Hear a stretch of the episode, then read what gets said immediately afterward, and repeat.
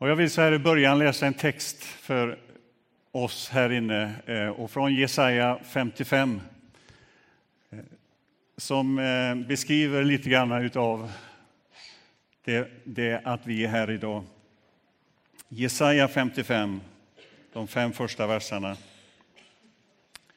Kom, alla ni som törstar. Kom hit och få vatten. Kom, även om ni inte har pengar. Förse er med säd så att ni får äta. Kom och få säd utan pengar, vin och mjölk utan att betala. Varför lägger ni pengar på det som inte är bröd, er lön på sånt som inte mättar? Lyssna till mig, så får ni äta gott och njuta av feta rätter.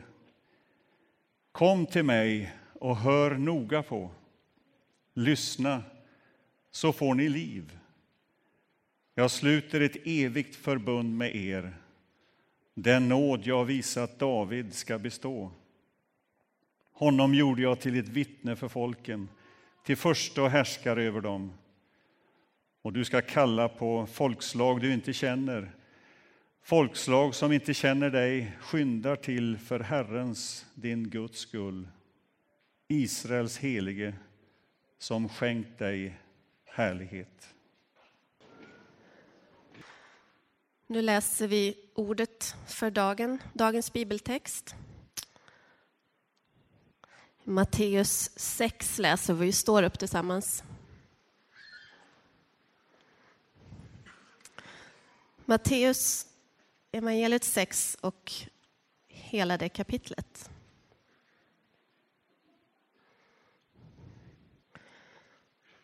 Var noga med att inte utföra era fromma gärningar i människornas åsyn för att de ska lägga märke till er.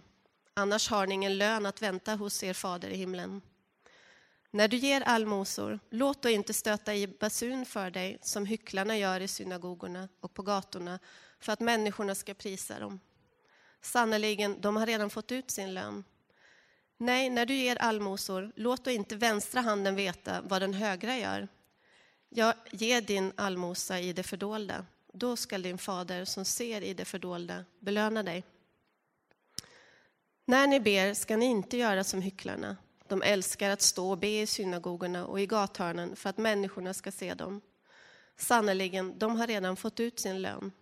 Nej, när du ber, gå då in i din kammare, stäng dörren och be sen till din fader som är i det fördolda. Då skall din fader som ser i det fördolda belöna dig.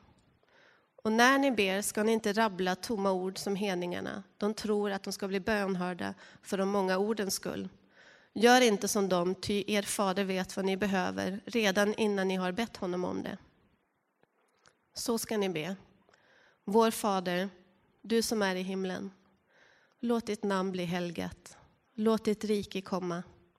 Låt din vilja ske, på jorden så som i himlen. Ge oss idag vårt bröd för dagen som kommer och förlåt oss våra skulder, liksom vi har förlåtit dem som står i skuld till oss. Och utsätt oss inte för prövning, utan rädda oss från det onda. Ty om ni förlåter människorna deras överträdelser skall er himmelske fader också förlåta er. Men om ni inte förlåter människorna skall inte heller er fader förlåta er era överträdelser.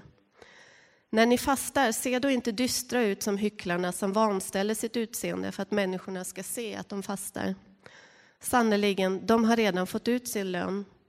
Nej, när du fastar, smörj in ditt hår och tvätta ditt ansikte så att inte människorna ser att du fastar, utan bara din fader i det fördolda. Då skall din fader som ser i det fördolda belöna dig. Samla inte skatter här på jorden där mal och mask förstör och tjuvar bryter sig in och stjäl. Samla skatter i himlen där varken mal eller mask förstör och inga tjuvar bryter sig in och stjäl. Ty där din skatt är, där kommer också ditt hjärta att vara. Kroppens lampa är ögat. Om ditt öga är ogrumlat får hela din kropp ljus, men om ditt öga är fördärvat blir det mörkt i hela din kropp. Om nu ljuset inom dig är mörker, hur djupt blir då inte mörkret? Ingen kan tjäna två herrar. Antingen kommer han att hata den ena och älska den andra eller att hålla fast vid den ene och inte bry sig om den andra. Ni kan inte tjäna både Gud och mammon. Därför säger jag er, bekymra er inte för mat och dryck att leva av eller för kläder att sätta på kroppen. Är inte livet mer än födan och kroppen mer än kläderna? Se på himlens fåglar, de sår inte, skördar inte och samlar inte i lador, men er himmelske fader föder dem. Är inte ni värda mycket mer än dem? Vem av er kan med sina bekymmer lägga en enda an till sin livslängd? Och varför bekymrar ni er för kläder? Se på ängens liljor, hur de växer. De arbetar inte och spinner inte. Men jag säger er, inte en Salomo i all sin prakt var klädd som en av dem. Om nu Gud ger sådana kläder åt gräset på ängen, som idag finns till och imorgon stoppas i ugnen, skall han då inte ha kläder åt er, ni trosvaga? Gör er därför inga bekymmer. Fråga inte, vad ska vi äta? Vad ska vi dricka? Vad ska vi ta på oss? Allt sådant jagar hedningarna efter. Men er himmelske fader vet att ni behöver allt detta. Sök först hans rike och hans rättfärdighet, så skall ni få allt det andra också. Gör er därför inga bekymmer för morgondagen. Den får själv bära sina bekymmer. Var dag har nog av sin egen plåga. Amen. Vi har ett tema som vi har haft under eh, januari och eh, det här är fjärde söndagen på samma tema. Generositet, det handlar om givande och det finns av ett syfte. Gör vi det här bra i januari så tänker vi oss att kollekttalen när man kommer tillbaks från semestern i augusti och precis före jul så där, kan bli en annan ton och karaktär än vad det brukar vara. Det är liksom idén. Jag kommer tillbaks till det. Och mitt uppdrag nu det är efter det att Jonas, och Ingmar och Britta har sagt och predikat och förkunnat i ärendet så ska jag nu knyta ihop den här säcken omkring generositet och omkring givande. Fyra hela söndagar om just generositet och givande. Är inte det för mycket? Åtminstone en söndag för mycket. Så kan man ju känna. Behöver vi älta det här igen och igen och igen? Hade det inte räckt med en gång? Nu och då skriver jag brev till församlingen. De kommer oregelbundet, men ett par gånger på året. Och så skriver jag någon liten rad om givande i det. Sällan mycket, men någon liten rad. Och jag får alltid nästan någon kommentar om att man tycker det är arbetsamt med dessa tiggarbrev. Vilket också är intressant. Och det får ju mig att tänka på, skriver vi för mycket om ekonomi? Talar vi för mycket om ekonomi? Och då blir ju frågan, hur mycket är för mycket? Hur mycket är mycket egentligen? Om ni läste GP i veckan så finns det en språkspalt där. Och deras språkvetare fick just den frågan. Hur mycket är mycket? Eh, och han säger så här hur många det ska vara för att vara många eller hur mycket det ska få vara för att vara mycket? Ja, svaret är att det inte finns ett numeriskt svar. Om en familj har många barn menar man kanske fyra barn. För hundra år sedan krävdes det fler. Säger man att det var många barn på spårvagnen är det givetvis fler än fyra barn. Om många barn deltar i Gotia Cup är det flera tusen. Ord som många och mycket får sin betydelse, sitt värde ur sammanhanget. Och det fordras då att vi gör likartade bedömningar när vi samtalar med varandra. Många ord är betydelsemässigt töjbara. På det här sättet. Äter du ofta på restaurang? Vad betyder ofta? Jag kommer om en stund. Hur länge får det dröja? Fem minuter? Eller en timme? Det kan alltså uppstå konflikter när vi är oense om hur lång en stund är. Alla ord skiftar inte i betydelse beroende på sammanhanget.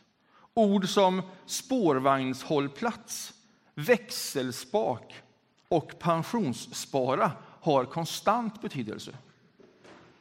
Ord som liten, stor, svag, stark, hög och låg det får däremot alltid sin betydelse bestämd av sammanhanget. En stor myra är mindre än en liten elefant. I vanliga samtal är det här inget problem. Att ord är vaga och att de måste tolkas i ett sammanhang. Andra situationer kräver precision. Husköparen nöjer sig inte med ett bra pris. Det krävs ett pris i kronor. I annonstexten kan det stå generösa utrymmen. Men i faktabladet behöver det stå kvadratmetrar. Kort sagt, nu kommer summeringen på hur mycket mycket är. Språket innehåller såväl vaga och sammanhangsberoende ord som preciserade och exakta uttryck. Vårt språk behöver båda delarna och vi måste vara medvetna om skillnaden. Där har vi mycket. Vad är mycket? Hur mycket är mycket om pengar i en församling? Vad är vårt sammanhang?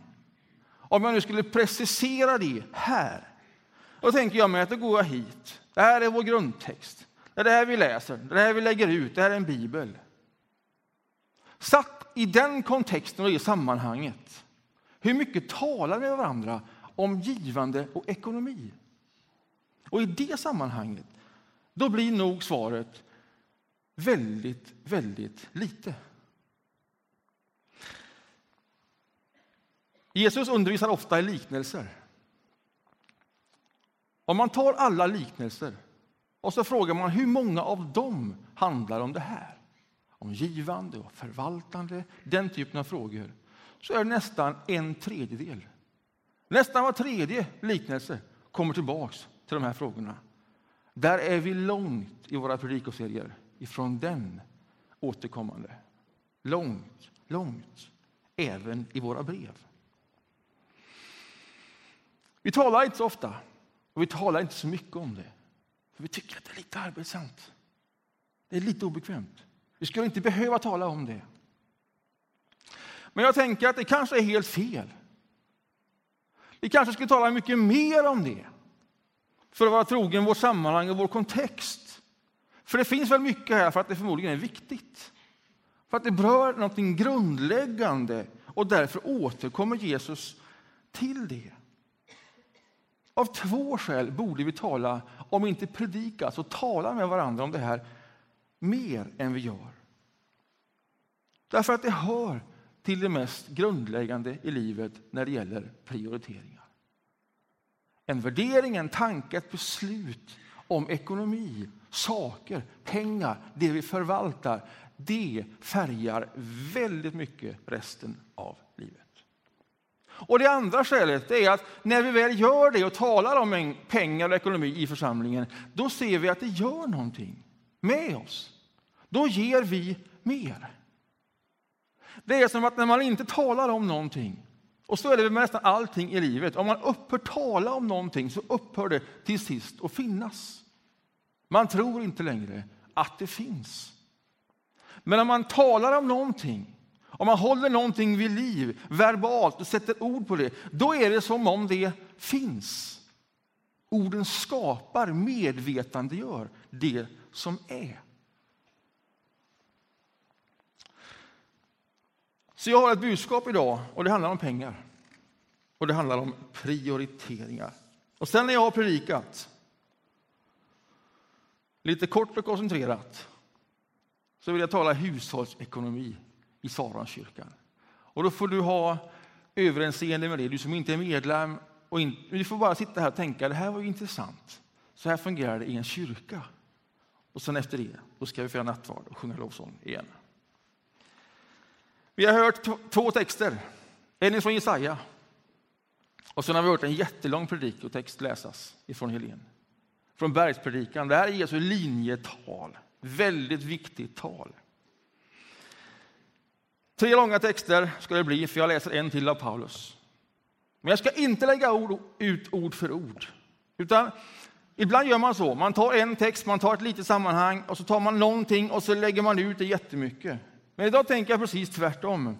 Jag vill låta er se att detta om pengar och givande inte är en liten del som vi gör mycket av, utan ett genomgående tema när du läser hela din bibel.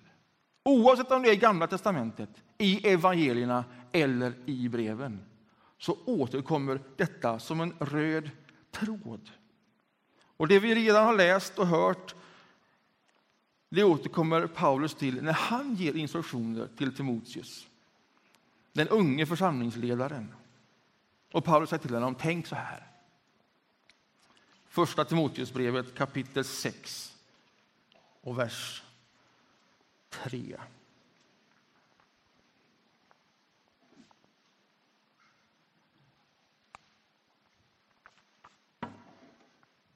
Så här ska du undervisa och förmana.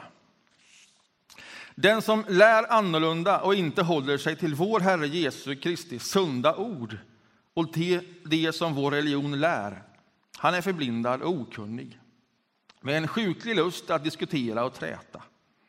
Sånt leder till avund, strider, förtal, misstänkliggöranden och ständiga bråk bland människor som har mist förståndet och tappat bort sanningen och som anser att religionen ska löna sig.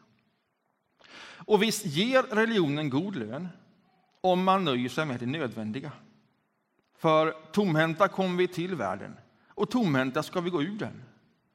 Har vi mat och kläder ska vi vara nöjda. De som vill bli rika låter sig snärjas av frestelsen och faller offer för alla de dåraktiga och skadliga begär som störtar människorna i fördärv och undergång. Kärleken till pengar är roten till allt ont. Genom den har många förts bort från tron och vållat sig själva mycket lidande. Men du som tillhör Gud, håll dig borta från sådant. Sträva efter rättfärdighet, gudsfruktan, tro, kärlek, uthållighet och ödmjukhet. Kämpa trons goda kamp. Sök vinna det eviga livet som du har kallats till och för vars skull du har avlagt den rätta bekännelsen inför många vittnen. Jag uppmanar dig inför Gud som ger liv åt allt och inför Jesus Kristus som under Pontius Pilatus vittnade med den rätta bekännelsen. Håll ditt uppdrag obefläckat och klanderfritt till vår Herre Jesu Kristi ankomst.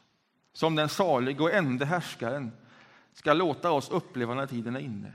Han som är alla konungars konung och alla herrars herre, som ensam är odödlig, som bor i ett ljus som ingen kan nalkas, han som ingen människa har sett eller kan se, hans är äran och den eviga makten.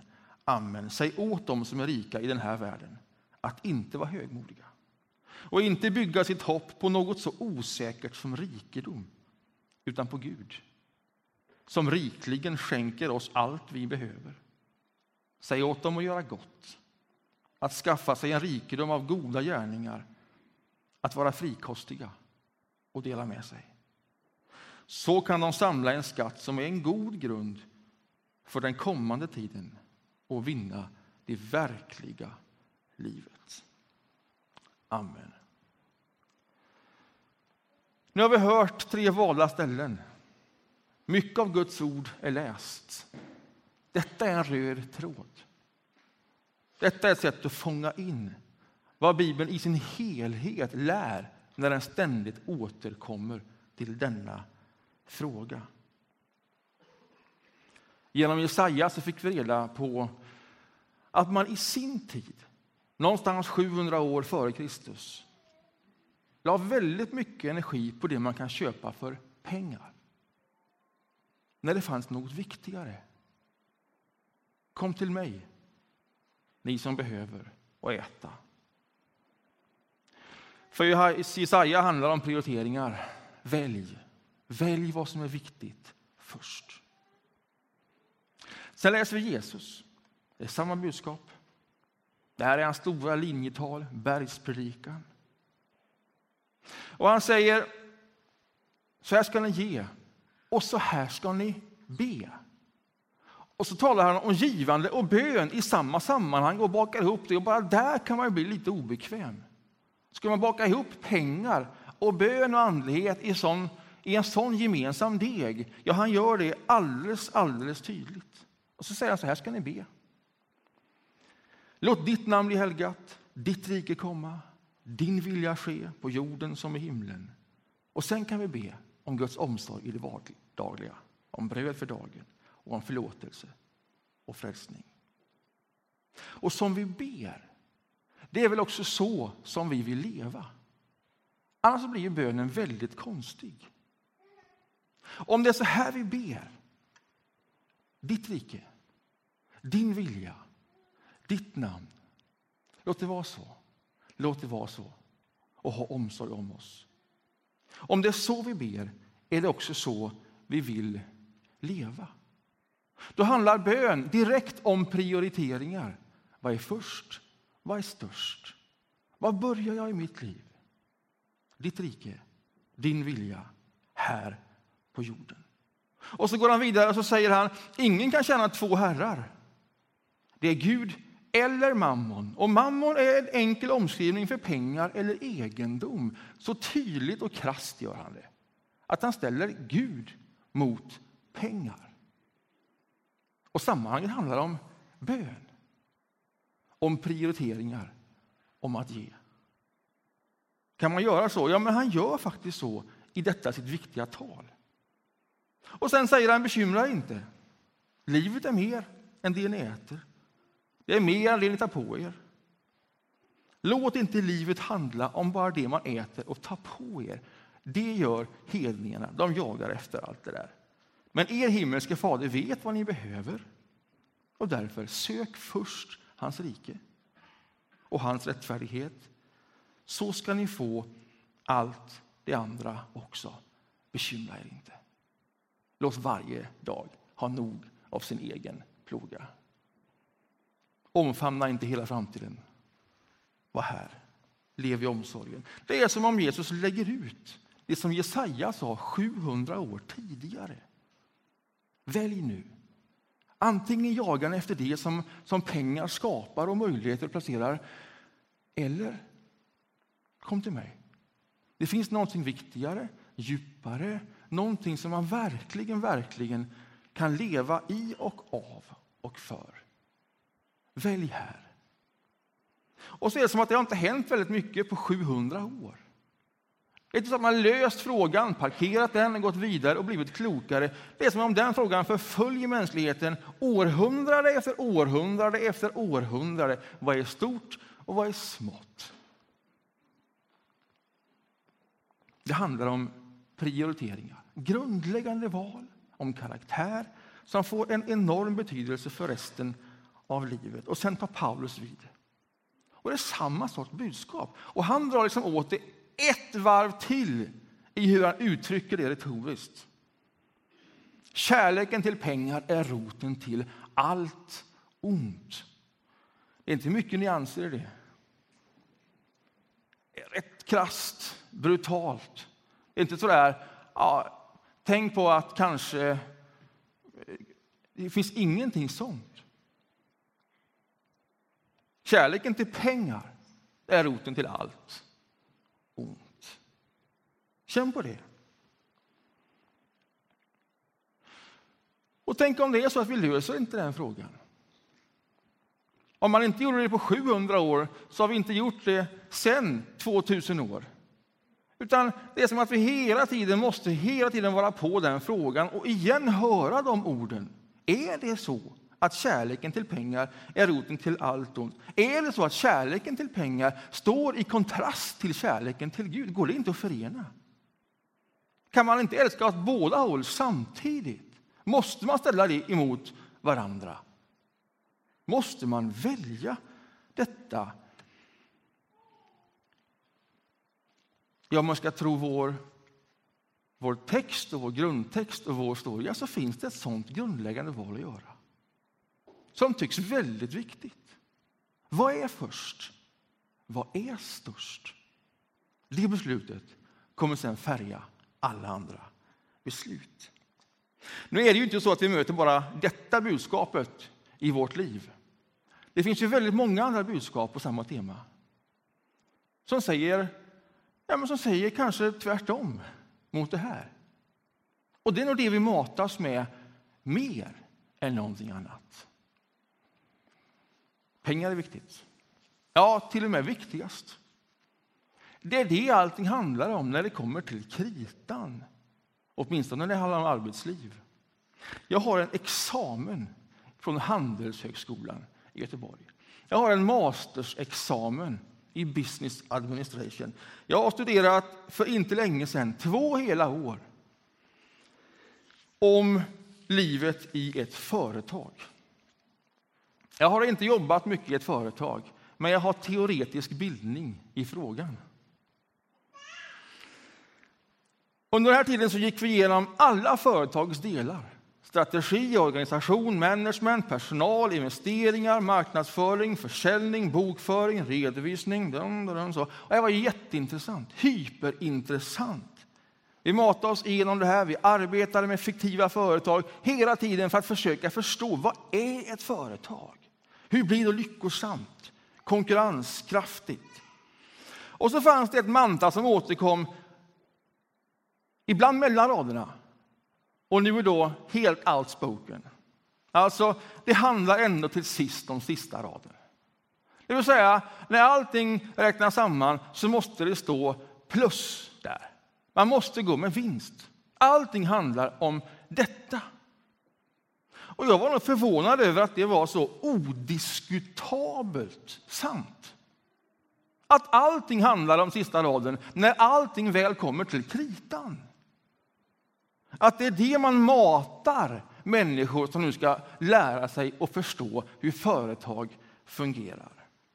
Jag hade den frågan nu då i våra klassrum, om det verkligen var odiskutabelt.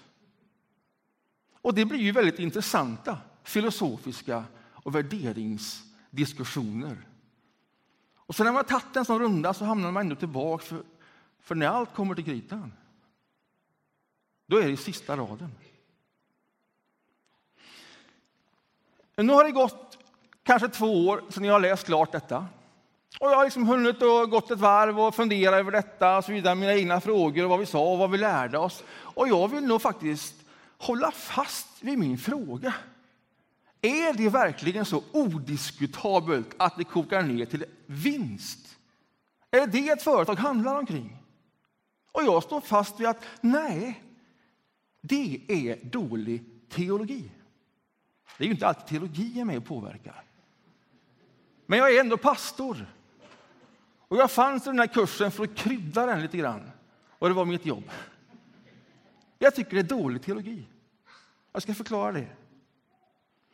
Sen vill jag också säga att jag är inte naiv. Jag är inte dum i huvudet. Ja, men, alltså, det är ju sån här, hur mycket är mycket-fråga. Så var det kan man ju... Men ändå i sammanhangen och i kontexten, jag är inte dum i huvudet. Jag förstår att ett företag måste gå med vinst. Att man behöver betala anständiga löner, att ersättningar ska betalas, att den som har satsat monetärt måste få en avkastning. En rimlig avkastning, att man behöver bygga ett kapital för att kunna utveckla. Jag förstår det och jag bejakar det. Det är klart det är så, men det är en sanitetsfråga. Du behöver ett kapital. Syftet kan inte vara det, när jag ser på det som teolog. Det blir alldeles för platt och för rått, potentiellt. För om syftet är vinsten, om allting kokar ner till det, då kommer vinsten aldrig bli tillräckligt stor. Det finns ingen gräns för det.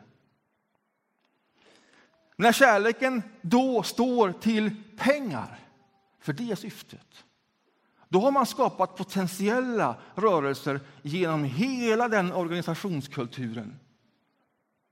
Alltså, då gör man allt man kan i alla led för att maximera sista raden, för det är det som är syftet. Kärlek till pengarna är roten till allt ont, så säger Paulus. Inte mycket nyanser. Det ger jag över till dig att jobba med. Nu läser vi Bibeln och lägger ut det. Ibland säger man att offentlig sektor de borde lära sig om näringslivet. De kan det här. så. Och det finns säkert mycket att lära, men inte allt. Jag gissar att det viktigaste när du går till jobbet, om du har ett jobb. Du går upp på morgonen, du äter din frukost. Du går lugnt iväg eller stressar iväg. Du har en arbetsvecka som ligger framför. Det viktigaste för dig då, det är inte att du känner nu ska jag medverka till vinst. Fy vad gött. Jag tror, jag tror så här, om det blir det övergripande målet, om det är det som är syftet med ditt arbetsliv, så blir du en kugge i det hjulet och den kuggen är inte rolig att vara över tid. Då försvinner motivationen och inspirationen till sist, tror jag. Och över tid sjunker din moral och arbetsglädje. När den värderingen blir till kultur. Och till sist då blir det viktigaste för dig när du går till jobbet vad det står i lönekuvertet i slutet på månaden. För allting handlar om det. Det är det som driver ersättningsnivåer till orimliga nivåer. För i det här systemet är alla sig själv närmast. Och man gör vad man kan för att få del av den kakan. Jag karikerar på liknande sätt som Jesaja gör, och Jesus gör och Paulus gör. Jag står i god tradition. Kärleken till pengar är roten till allt ont. Du får stå för nyanserna. Vad är viktigast när du går till jobbet? Och ska säga vad jag önskar skulle vara din känsla när du går till jobbet, vilket jobb du än har. Om du arbetar med läkemedel, om du bygger bostäder, säljer bostäder, om du är lärare, sjuksköterska, kulturarbetare, musiker, företagare, rådgivare, investerare, vad du än är. Jag ska säga vad jag önskar som teolog att du skulle känna när du ser en arbetsvecka framför dig och när du går till jobbet. Den här jorden är skapad av Gud. Det tog vad det nu kan ha tagit, sju dagar, perioder, en viss tid. Och sen är allting inte klart. Efter den sista dagen, och en stunds vila, så är ju allting inte klart. Utan skapelsen fortsätter ju hela tiden. Den utvecklas. Det läggs till saker, det dras ifrån saker. Vi bygger en stad. Ja, åk in i en stad och se det myller av relationer som har skapats, kreerats, byggts. Det man kan uppleva, det de skapar i musik, hur vi tar hand om varandra i omsorg, hur vi lär varandra. Det är ett enormt skapande som pågår hela tiden. Är det bara tidsfördriv? Och allting handlar om att få så mycket pengar i kuvertet som möjligt. Eller vad är det när man går till jobbet? Så här skulle jag önska att du tänker om dig själv. Skapelsen, den pågår fortfarande. Och när du tar på dig dina arbetskläder och går till jobbet, då medskapar du med Gud. Det är det som pågår. Du krokar liksom arm med Gud och går till jobbet. Därför att allting är inte klart. Det fortsätter att utvecklas och skapas och göras bättre och kopplas ihop och skapa möjligheter. Detta är ju inte bara ett tidsfördriv tills Gud kommer tillbaks. Detta är livet som livet är tänkt. Det är god teologi om arbetet. Och du kan gå så med rak rygg. Och om man på ditt jobb bara tänker att sista raden är viktigt, så skit i det så länge det är möjligt att göra det. Därför jag tror att när man går till arbetet med den rakheten och med den synen på världen och sig själv som medskapare med Gud, att det är inget litet. Då blir skapandet och kreativiteten det som bär mig genom min arbetsdag. Och det är stora gåvor som vi har fått att förvalta och bruka. Och leva i dem och tacka Gud för det, vad vi tillsammans kan åstadkomma. Det är ju alldeles enastående. Och jag gissar att om du går till din arbetsplats i, i den sinnesstämningen om du jobbar med god teologi i ryggen, så blir du mer innovativ, mer modig, kommer på bättre idéer än om det bara handlar om vinst. Hur motiverande är det? Tomhänta kom vi till världen, tomhänta går vi ur världen. Det kan aldrig vara grejen. Det är dålig teologi. Ja, hur håller man liv i det här då? Tjena.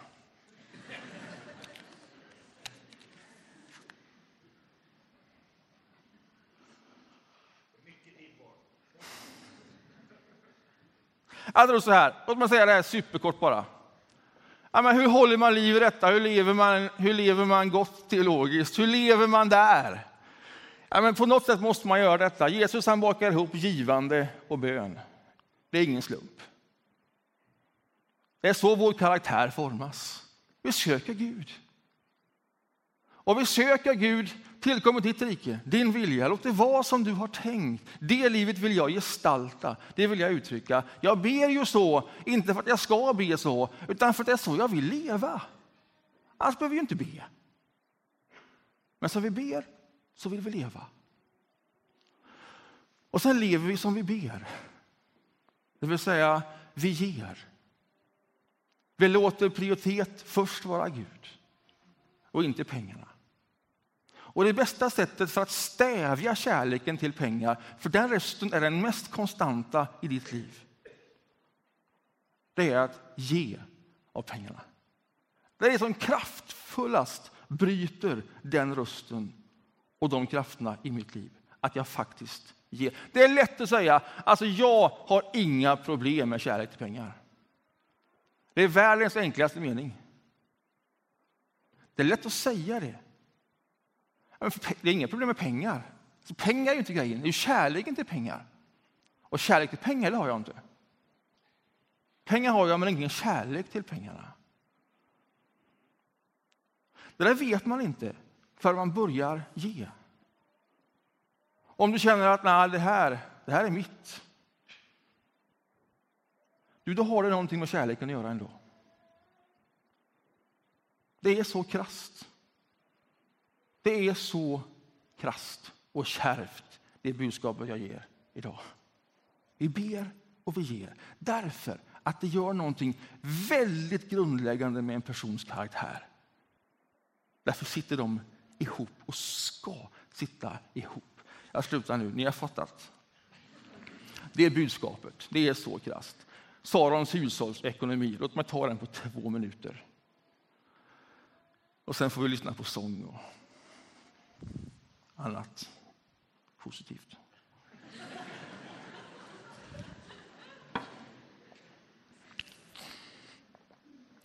Det här läget. Vi är få som ger mycket. Det är första punkten. Andra punkten är givandet har sammantaget legat ganska så still under någonstans fem, sex år i det löpande. Ehm, det som inte ligger still är kostnader. Vår stora kostnad det är personal. Och det är mission och bistånd. I de allra flesta sammanhang så har man ett kollektivavtal. Det förhandlas centralt. Och så lägger man på lönen med 2,5 procent ungefär i snitt, om det är ett bra avtal. Och så ökar lönerna varje år med ungefär 2,5 procent. Så är det också här. Det är också en sån arbetsplats där vi hänger med, som samhället hänger med, för att man ska ha råd att betala mat och boende. Det finns ett system och vi är i det systemet. Det gör att när vårt givande ligger konstant och vårt, våra kostnader ökar med 2,5 procent på år, så gör det att över 5-6 år så blir det, det blir glappet det blir för stort. Vad gör vi då? Jo, då arbetar vi varje år med att parera det. Och så skär vi ner och så slimmar vi i allting som vi kan skära ner och slimma. Och det gör att idag kostar verksamheten i stort sett ingenting i Saronkyrkan. Den är helt gratis. Vi har slimmat det i stort sett till bara personalkostnader och lite teknik. För en mikrofon eller annat, det måste vara, annars hade ni inte hört någonting här. Så ser det ut. Och sen när det inte längre räcker, då går vi in och så skär vi ner i det internationella. Och det har vi börjat göra, det har vi sagt flera år. Men nu har vi börjat göra det det här året och nästa år med betydande belopp. Och det här blir över tid helt ohållbart. Det är, det är den krassa verkligheten. Vi behöver ta ett, ett trappsteg upp. Vi behöver kliva upp som helhet som församling. Hur mycket då? Ja, någonstans 600 000. Vi behöver ta ett sånt steg upp. Det är mycket pengar. Vi är många. Så här. Under den här perioden som det här har skett hos oss så har alla som har jobb fått jobbskatteavdrag. I praktiken fått ungefär en månadslön mer att hantera per månad. Men vi ser det inte överhuvudtaget i vårt givande och vårt gemensamma ansvar. Tittar man på, jag var inne och letade statistik igår, tittar man på hur stor andel av vår disponibla inkomst som boendekostnaden är, så har, så har det blivit bättre för alla, oavsett boendeform, under samma period. Och de som äger sitt boende, det har blivit väldigt mycket bättre. Man har alltså väldigt mycket mer pengar att hantera. Den utvecklingen sker i samhället och hos oss, men ingenting här i vårt givande. Det här behöver vi resonera omkring i vår hushållsekonomi i församlingen. Vi är drygt 400 personer i rummet. Om vi bara vill och om vi kan. Alla kan inte och behöver inte kunna. Det är också en församling och ska inte känna sig obekväm om man inte kan vara med och ge. Men vi behöver tala osentimentalt om givande för att kunna fördela för den som inte har, som inte kan ge. Om vi är 400 och ger 125 kronor per månad är det 600 000 på året. Nu kanske 400 känner att det här är, jag har redan ett givande, det här är inte min församling. Halvera det, vi är 200 personer. 200 som tänker, ja, 250 kronor per månad, det klarar jag av. Det är 600 000 på året. Om man tänker att ah, 200 det är för många, så här så. men om vi, är, om vi är 100 stycken som klarar av 500 kronor per månad. Att antingen öka eller gå in i ett givande som inte finns, då är det 600 000 på året. Alltså det är möjligt om vi vill, för vi kan. Och den möjligheten och utrymmet, det finns. Det behöver man inte vara profet för att säga. Så det kokar krasst ner till vilja och disciplin. Och om man inte gör någonting när man har fått ett budskap inom tre dagar, säger man som konferensvetenskap, då händer ingenting. Så lång tid håller på att fatta ett beslut och göra någonting. Annars kommer det inte ske på ett år till. Så krasst är det. Och det vi talar om här, som hjälper oss här för att få ordning på det här, det är ett bärlag, det är ett autogiro. Man fyller i en summa och så dras det varje månad kontinuerligt. Om, om det här finns det information där nere, ta det här. Fyll i detta. Du kan göra det på hemsidan också. Men tänk om vi bara kunde bestämma oss för att ta ett sånt kliv. Vi bara gör det. Det är ett beslut. Om möjligheten finns och viljan finns. Och jag tror det. För just nu går det nästan bra överallt i Saron. Utan medgivandet. Så eh, kom igen. Amen.